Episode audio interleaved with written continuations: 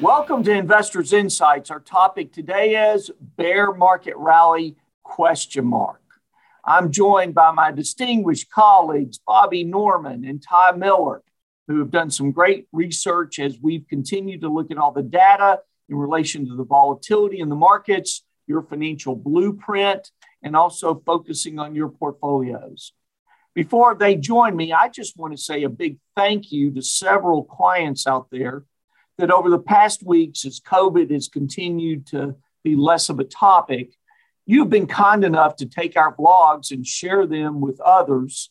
And we've received invitations uh, for speaking engagements. And I really appreciate that. You've either with our social media on Twitter, Facebook, uh, LinkedIn, also YouTube. You've been very kind in our podcast to share that. I'm pretty excited getting back with groups of people and uh, doing those speaking engagements. And right now, a big topic is, is are we in a bear market? Is this a bear market rally? And Bobby and Ty are going to address that today. And I'll be interjecting. We had some interesting comments by one of the governors of the Fed this past week about short term interest rates going higher. Uh, also, looking in the month of July that interest rates could go higher overall, that the Fed could raise rates. And we're watching that very closely. And with that, Bobby, you brought up a great point, something that we've talked about on this vlog. One, in terms of we continue to approach midterm elections and how does midterm election years work?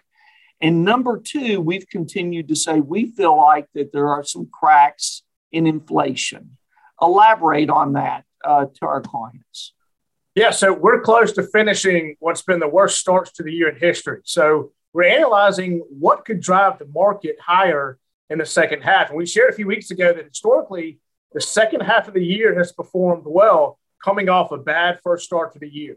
Uh, so we like what history says there. Obviously, no guarantees, but the second half of the year will be heavily dependent on the Federal Reserve's ability to fight inflation without severely impacting the economy.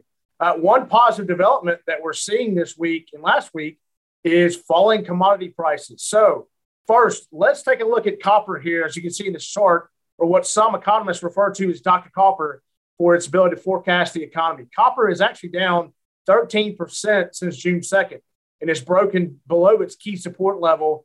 Uh, and so we're looking at copper very carefully here. Second, let's look at crude oil. As you can see in this chart, after breaking up above $115 a barrel, oil has rolled over sharply in recent days. And it looks like we could continue to see downward pressure heading into the July 4th travel holiday. Uh, and then last, let's look at wheat prices. We all know food prices have been up.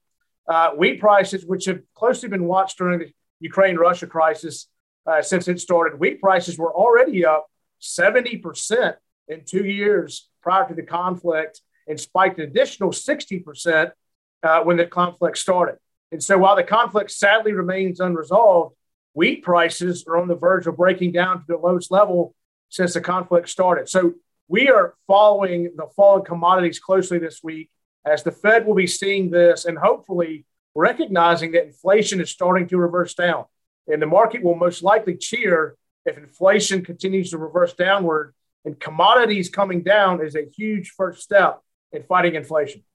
Yeah, and Bobby, that's why we, you know, in our debate this morning, uh, chose bear market rally question mark. There are those out there saying, well, the, the rally that we had last week, especially on Friday, was it because of the information you just shared and it's a one and done, or is it because inflation's actually starting to show some some weakness here? And if the good news continues, despite maybe some interest rate increases, uh, we could see this economy really firm up and start to move forward. Uh, otherwise, there were those that were saying on Friday that the bears that were trying to knock the market down, shorting stocks, they had to cover those short positions and it caused the market to rally. But your points were really well taken this morning in our discussion that we need to watch commodities closely as we're moving forward. And Ty, I know that our clients uh, are all talking about as we approach the 4th of July weekend about gasoline prices. I, I will say this we're all thrilled that our clients have listened to our blogs, especially the one like Take a Trip.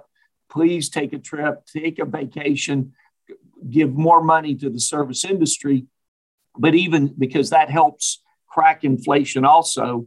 But also, but in addition to that, though, they're complaining about gasoline prices just like we are here in our firm. Uh, talk about some possibilities there, Todd. Yeah, so you know, talking about commodities, like, like Bobby mentioned, uh, focusing on oil. Um, in the news lately has been this uh, federal gas tax holiday and kind of what that means. So there's there's been some supporters, obviously. Hey, uh, lower gas prices, that's awesome. And then there's been some um, some pushback as well. Uh, you know, it's about 18 cents um, is that federal gas tax. And then that, you know, we ran some numbers, uh, got with the research partners, they're talking about maybe like $30 a month for the average consumer.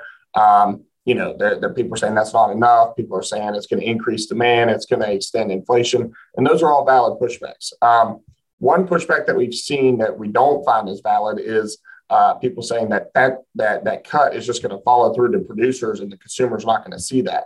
Um, as you see in this chart, we've seen some states actually cut uh, the, the oil gas tax for their for their respective states throughout the year, um, Maryland, Georgia, and Connecticut, and how that has resulted uh, for the consumer and how it's it's gone through to them. Um, so Maryland, seventy two percent of their of their tax cut went to the consumer. Sixty five percent of Georgia's, seventy one percent of Connecticut. So the, the consumer is seeing as not just following through to, to the producers, um, and then as you can see in this other chart here, this is what the price is now um, uh, compared to what it would be without the tax. Uh, you know, of course, an estimate there, but the consumer, it, it would be helpful it, uh, it, to some degree, you know, despite a couple of pushbacks. So it'd be interesting to see which way we go uh, with, with that. Any leadership, any legislation, those kind of things are going to have an impact on the overall situation that we're seeing in the economy, especially when it comes to gas and food prices as well as some of the, the commodities that Bobby talked about.